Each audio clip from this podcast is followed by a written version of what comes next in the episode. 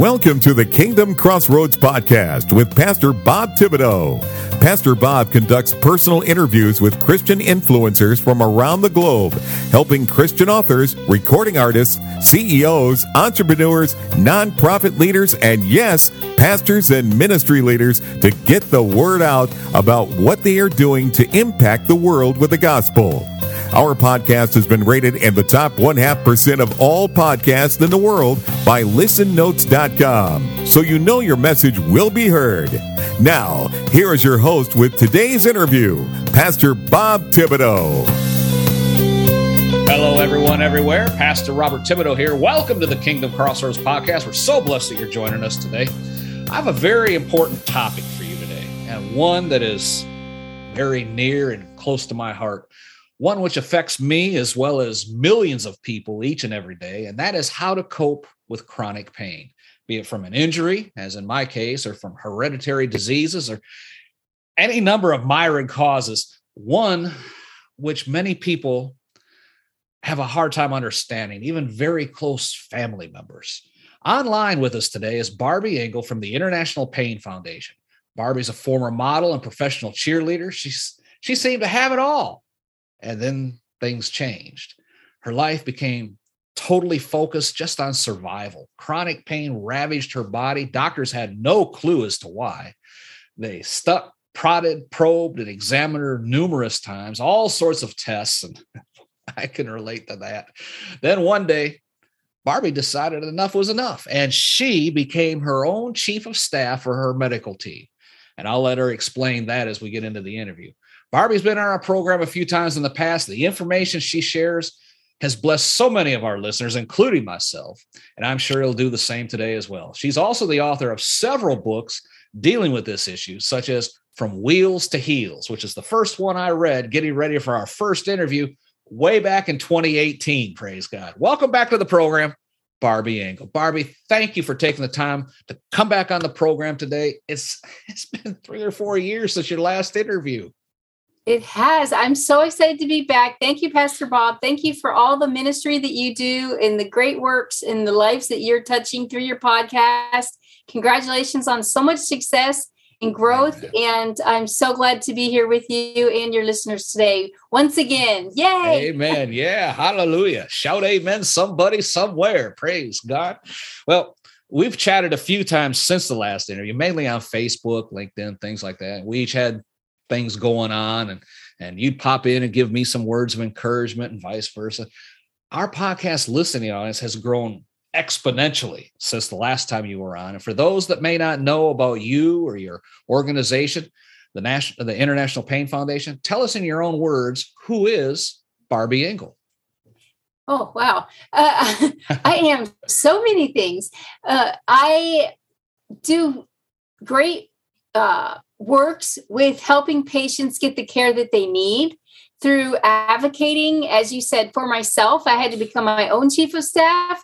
And then I said, this has to help other people as well. So I decided to go out and share it. And it's really something that I believe is my purpose here on earth. So um, who I am is not necessarily tied to what I do. I'm like bright and bubbly and tenacious and and um, have a lot of I ams. And I am all things through God. On earth, I am also a doer. And uh, as you said, I'm an author and I am an advocate and I am a mentor and compassionate and um, have done many different things in my life, such as modeling and cheerleading and uh, i continue in the spirit of cheerleading continue to be a cheerleader of hope and share the the love life and light of jesus around the world. And i'm getting better and better at it through my advocacy work and through my my interviews and um, sharing what i do. And i didn't used to talk about my faith a lot and over the last few years with the pandemic, I began to share a lot more, seeing how important it was to let people know there's great reason for hope. And Amen. and mm-hmm. it, it really changes your life in that way. Amen. Amen. And and I want to backtrack to when you became the chief of staff of your own medical team. You shared this last time, but as I said, we have an entirely new listening audience now. Can you share with us what that phrase means and how you came to implement it? So, for me, the chief of staff of my medical team means that I'm active and involved in my medical care and making the decisions, and that I don't just rely on the medical doctors to tell me what to do and, and where to go and, and how to, to be the patient. I actively speak up and take control and do research and learn and understand and ask questions. And it all came from me not standing up for myself. in the beginning, I didn't know what to say. I would go into doctor's appointments crying, saying, Help me, help me. And instead of stepping up and, and, and looking inside myself and seeing what I could do to help me and what I needed to do to get organized. Uh, I was turning to everybody else, and we're all here. Even doctors say they're practicing medicine. Mm-hmm. So we're all practicing, and we only live once. We got to, we have to find a way to make it through. And I realized every day I wake up is a win. Every day I have here on earth is a way to fulfill my purpose here on earth. And I basically decided it made a conscious choice to do things differently and to be a team member in my healthcare, but be the leader of that team, be the chief of staff that was able to answer questions, talk appropriately with my medical providers, get the care that I needed in a timely manner, and without uh, speaking up and getting organized and um, and believing in myself and believing in my purpose here on earth, I wouldn't have been able to become my own chief of staff. It was it was an important step that I needed to take and I think that all of us have it in us to do so and you don't just have to rely on what the doctor presents to you. Go and do the research for yourself. You live with yourself every day and know what you need. Try to make it work to make it happen. Amen. Amen. You know, when I took that advice after our interview back in 2018, uh, you know, I was hearing stuff from the doctors like, stop reading all that stuff and watching YouTube videos and all that. Just we know what we're doing here. We got a procedure we're going through. Did you hear all that as well? I absolutely heard all of that, and um, doctors would be like, "Don't be, don't be a doctor. Don't be Google Barbie." I'm like, "I am the expert Google of me. don't be Google Barbie. I am the expert of me. I am the person who is responsible for me day in and day out, just like you are. And so the doctors have to work a little bit harder when the patient is smarter. so so they they expect you to be in there for 15 minutes. Well, get smart about your 15 minutes. Get organized about what you're going to go in and talk about. Get smart about what is important to you. What do you need out of this appointment? And be researched, be prepared so that you can go in and, and get what you need done in a short amount of time. Or if you know going into it, hey, I did this research, I'm going to talk to my doctor about these things coming down the pipeline that I heard about a clinical trial or I heard something just came to market. What's available for me? I've been doing the same thing for five years and I'm maintaining, but I'm not getting better. Is there something new? These are conversations that we need to have with our providers, but they don't always like us to have because they're trying to get to the next patient and to the next patient because that's how healthcare is designed. It's mm-hmm. designed and working exactly the way they created it, which is poorly. And until the system is redone, we have to go and research and be our own best advocate and get the to get the care that we need in a timely manner and not make mistakes that set us back and cause further damage. Yeah, amen. Amen. And if you're prepared with questions when you go in, that kind of puts the doctor on the spot too and you know makes it, him start thinking maybe a little deeper. Yes it does and i've had times where i've gone in and the doctor said i don't know anything about that and a month later i go in for my next appointment and all of a sudden they're an expert and they went back and researched it and learned something and they're not just able to help me a little bit better they're able to help their other patients a little bit better because of something that i brought up in a conversation with them yeah and again that i knew nothing i know nothing. And then the next month all of a sudden they're an expert. Amen amen. That, that reminds me you know with my own condition you know the last time we spoke I had just really taken this idea concerning my own health. And I, you know, I had severe neuropathy and pain going down both legs. I mean, I had had and still have about 90% loss of feeling in my feet, other than being cold all the time, it feels like. And I was also poked and prodded and examined numerous times. And I mean, numerous times by numerous specialists of all genres. And tr- they're trying to figure out why, and nobody knew. And after talking to you, you know, I decided, you know what? I'm not going to go to, you know, Joe Schmo down here and he's going to send me to his buddy over here. I reached out to the top neurologist at the Johns Hopkins University here in Baltimore. I mean, this is the guy who's over all neurology, neurology. throughout Johns Hopkins, right? And yep. he hand selects his patients. And I that's how good he is. And I had to submit all of my medical records, yep. the tests, everything to him to review. It took about two months later. I received a phone call from his office and he had agreed to see me as a patient, you know, and that was the week after the last time we had our interview, our yep. last interview, right? And uh, well, long story short, he also did several tests over a couple months. And I went back for the last follow up and he said, I don't know why you're having these issues. I don't know. He said, you know, so much for medical technology, right? But then he explained that he was running a research program for these very symptoms and wondered if I would agree to become a participant. You know, and he'd draw some blood samples and and it'd all be entered into a database with others. And over the course of years, he and others would be trying to find something in common that could be causing these symptoms. It was a blind study. He said, I would never find out the results of the research.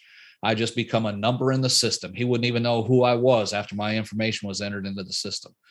And he said, You'll probably never receive any results from this or any help from this research, but you'll be helping other people 10 years down the road, you know. So I agreed. And they set me an appointment to come back as I had to be a fasting blood test. I went back in and they took 23 vials of blood, right? They wheeled this cart in. I said, Oh no, 23 vials of blood. And, and, true to his word, I've never heard back from him since, you know, and still have the issues going on, you know, but that, you know, at least I'm I was so unique, they wanted to enter me into the research. yes. And, and you're like, I don't think, I don't know if I want to be a guinea pig, but as you said, you're helping society and yeah. humanity for for a lifetime to come. Yeah. And you know, I do hope that they are able to take your data and and uh, use um, artificial intelligence and yeah. and put it together in the computer and mash all the data and come up with something that they can find and be helpful. I was helping a patient a couple months ago, and um, he has the same medical condition I do, and um, saw a brand new doctor that was never on anybody's radar and uh, the doctor said, Look, I know nothing about what you're going through, but I want to run every test that I can and see what we find and see if I could find something that another expert in this area missed. And he actually found something. Wow. And now we're working to put a clinical trial together to look at this specific thing in the blood yeah. to find out if uh, this is something we could build a treatment around and and do um, better diagnosing, easier diagnosing. But it was a doctor that had fresh eyes that never knew this patient, and this was their first patient with reflex sympathetic dystrophy. And he just was thinking outside the box and looking yeah. outside the box. And sometimes that's what it takes. Yeah, to, to create something for other people. It might help us in our lifetime, but right. if it doesn't, that might not have been the purpose of it. The purpose mm-hmm. of 23 vials of blood from you could be to to help a million people in the future yeah. get through the symptoms that you're uh, struggling with and challenged with now. Yeah, amen. And, and, you know, for privacy reasons, you don't have to go into all this detail. But how are you doing? Because I know you're still having some issues with your pain and your health. Yeah, I, I still live with pain, although I do have some treatments to help me manage it. I also, um, right before the, the pandemic started, I developed a condition called valley fever that mm. a common thing down here in the southwest of the United States, but uh, it's considered a rare disease. And there's one medication on earth to treat it. and I happen to be allergic to that medication. Oh my. So my body's trying to fight it on its own. Um, I had a a 20 millimeter mass on my lung, which I already, if you if you listen to the the past episodes, I um, already had troubles with my lungs, um, and uh, this just added to it. But I've been able to get the mass from 20 millimeters down to six millimeters. Praise the Lord. Amen. And yeah, so so it is doing better. Um, I had a mass grow in my abdomen and one grow in my throat um, because I was allergic to this medication, or that's what we're kind of correlating it back to. Um, the one in my stomach, um, I, I, was prayed over a few times, and the one in my stomach miraculously disappeared. Praise and um, the one in my throat uh, was just staying the same up until about two months ago, and it started growing and um, I am having surgery at the end of this month to have it removed. And mm-hmm. while they're doing that, they're going to do a new treatment um, to my tonsils, and um, they're going to shape instead of removing them, which they do with a lot of children. Um, they are going to sh- to reshape them. Mm-hmm. So there's not the crevices and divots for infections and bacteria and things to um, get caught up in so hopefully, I will get sick a lot less often because of reflex sympathetic dystrophy. My immune system is compromised. So going through COVID, you know, with not me personally, but the world. Going through COVID, I was very isolated and um, was socially distant from other people. And um, they're hopefully shaping my tonsils and removing the mass in my in my throat um, will help to uh, let me be less sick and um, get maybe get the valley fever the rest of the way out of my body. Yeah amen. Yeah that covid was when when they first announced the shutdowns my wife didn't go out of the house for almost four months because of her compromised immune system yeah. you know and and i would go out and i'd be uh, it looked like i was in you know in the military they call it MOPP four you know protective mode and stuff and because yep. I would go out, I'd have gloves on, mask on, and and when I went in the grocery store, and got what I needed. I found out something though. What? When the COVID thing was going on, and you know the aisles are crowded because everybody's trying to stay away from each other, so you couldn't get to the canned goods and all this stuff. If you coughed, everybody cleared out the aisle. That's awesome. Because I, I like that. Like, oh, oh. Was, oh, thank you. Got what I needed. Yeah, now I can get what I need. Right? Oh my goodness. Yeah, I, I, I um didn't. I felt like the rest of the world joined me because I was already uh, pretty isolated. Yeah. Um, yeah. and I felt like the world joined me in isolation, and um, you know, it, it, it yeah, it, they were more empathetic yeah. to yeah. what patients that are chronically ill go through and um and i didn't go out in in public for a, a long time either yeah. and i still work really hard to stay isolated when i go out as you said eh, you know everything covered um and uh, when I would get home, I would just go straight to the laundry room and strip down and put everything yep. in the wash machine and yep. wash it and clean it, so I wouldn't yep. track it through the house. And and um, that's the exact I, same was, thing I did. Yep. Yeah, very very cautious, and uh, my husband was as well. And then um, and he he actually got COVID in November, and mm. um, his dad got COVID, and his dad unfortunately passed away. Mm. Uh, because he had emphysema and um, then he got pneumonia and yeah. it, with the COVID, he got COVID pneumonia and he did, his body couldn't fight it. Um, my husband went and stayed at his house, at his dad's house, because um, he was caregiving for both of us um, at the time. So we knew he was exposed. So he stayed there for about three weeks so that I would be okay and and not get it. And that worked. Yeah. And then in January of this year, we started like easing up a little bit. And he went into the post office and the grocery store on the same day Um, but we had been isolated up to that point and then after that point. So we kind of isolated it too. He either got COVID at the post office or the grocery store. Yeah. And um, I we didn't know and and I got exposed and uh, and went through COVID, but I didn't do too bad. I, I mean it did it wasn't great. Right. Um, but I went through it within three days.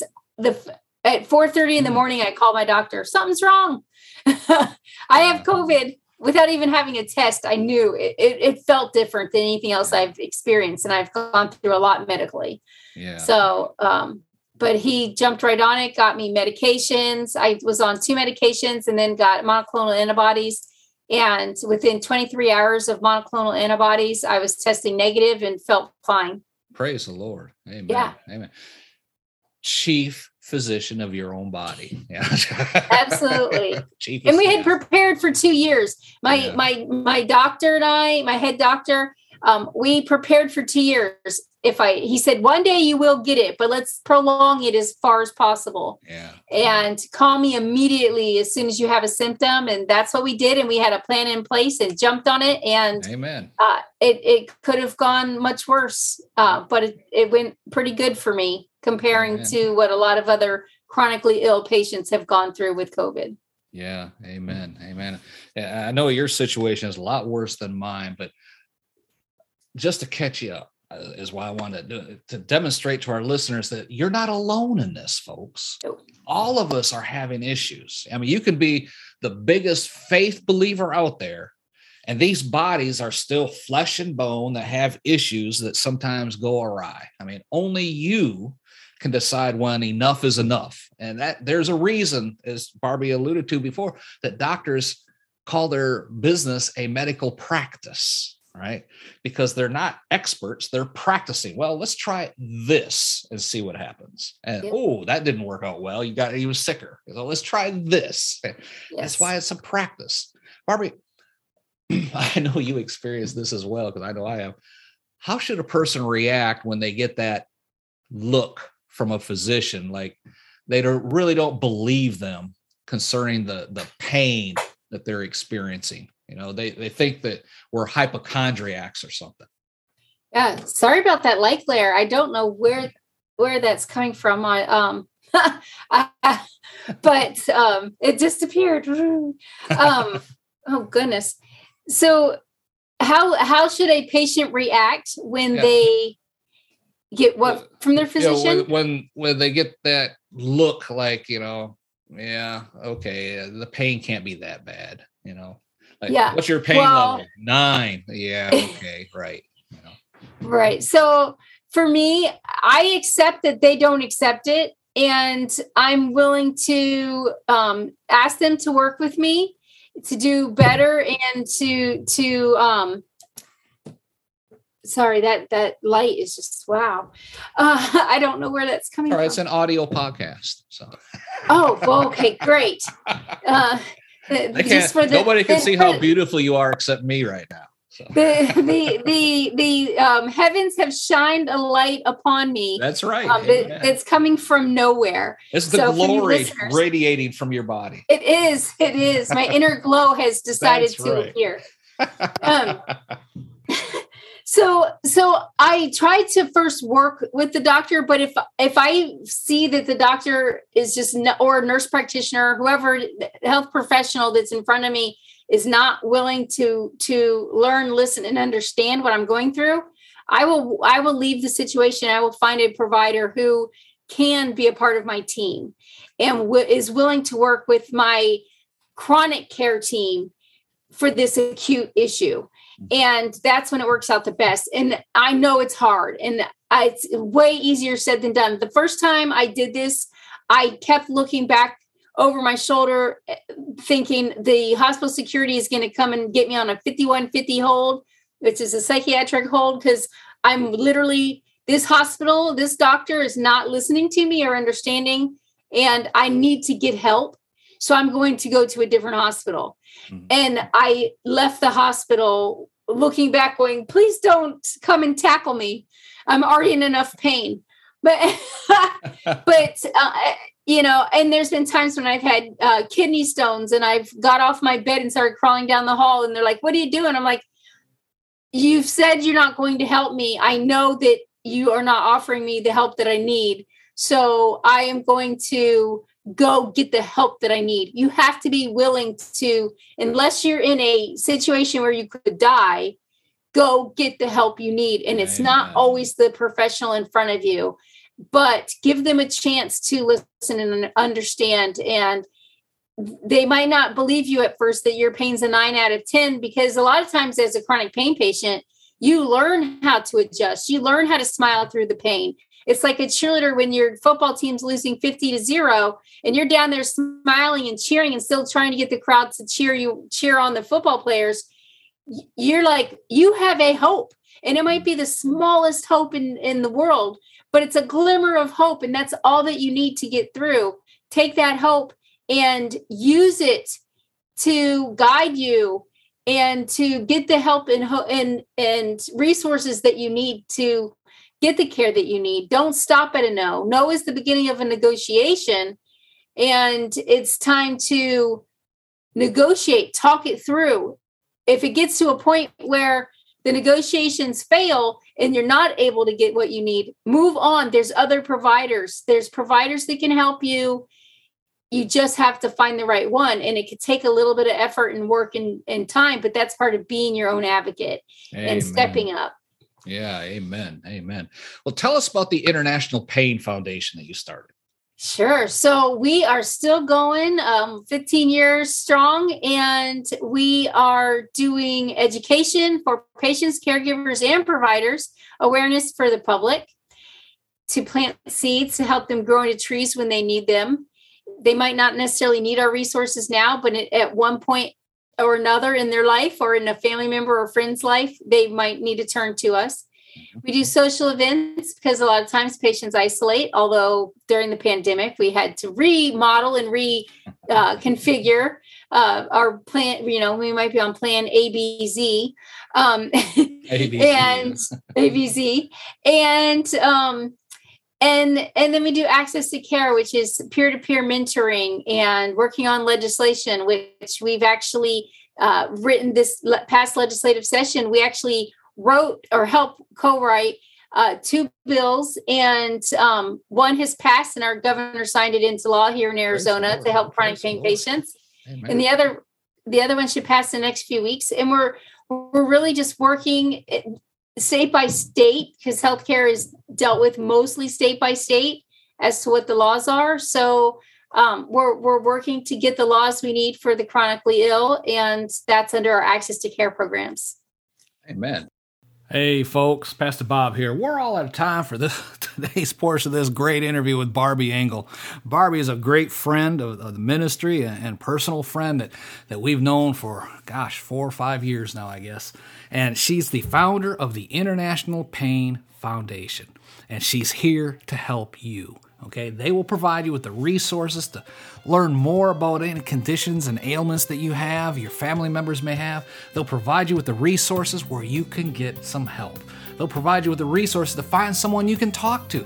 They are here for you. Just go down the show notes, click the link right there to the International Pain Foundation, and get in touch with Barby Ingle and her team right now. But I got good news for you. This is just part one of a great two part interview, and we'll be back with the next episode and the conclusion of this interview with Barby Ingle. Till then, this Pastor Bob reminding you be blessed in all that you do.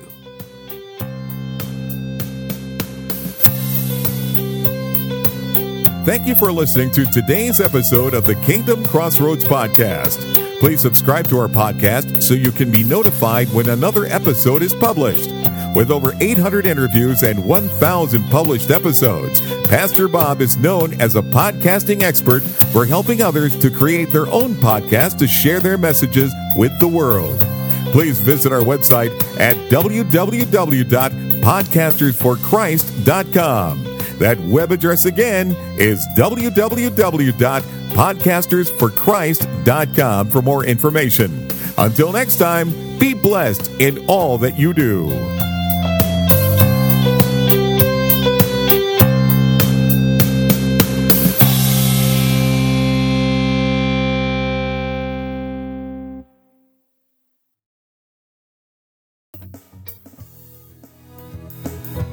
Are you a Christian entrepreneur, coach, or author with a message that needs to be heard? Picture this your voice reaching thousands, your story inspiring hearts, and your business flourishing like never before. Introducing Faithcasters, the ultimate platform that connects faith driven professionals like you with the power of podcasting. Become a sought after guest on faith based podcasts. Share your unique insights and connect with like minded individuals who share your passion for faith and entrepreneurship as well. Imagine your expertise reaching a wider audience, expanding your network, and propelling your business to new heights. Well, it's all within reach with Faithcasters. So don't wait. Take the first step today on your journey to greatness by visiting our website at faithcaster.org. That's faithcaster.org.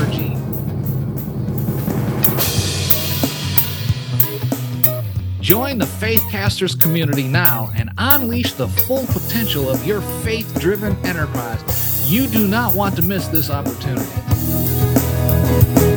Faithcasters, where faith meets podcasting and your dreams become reality.